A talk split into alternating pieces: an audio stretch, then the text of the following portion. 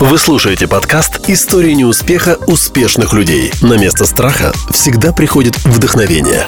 Всем привет! Меня зовут Милана Апикова, и в своем подкасте я делюсь историями неуспеха успешных людей. Ведь всем известно, что путь к успеху нелегкий. Так же, как и вы, я хочу знать правдивые факты из биографии великих личностей. Присоединяйтесь и помните, путь к звездам лежит через тернии. Давайте пробираться вместе. До встречи на подкасте.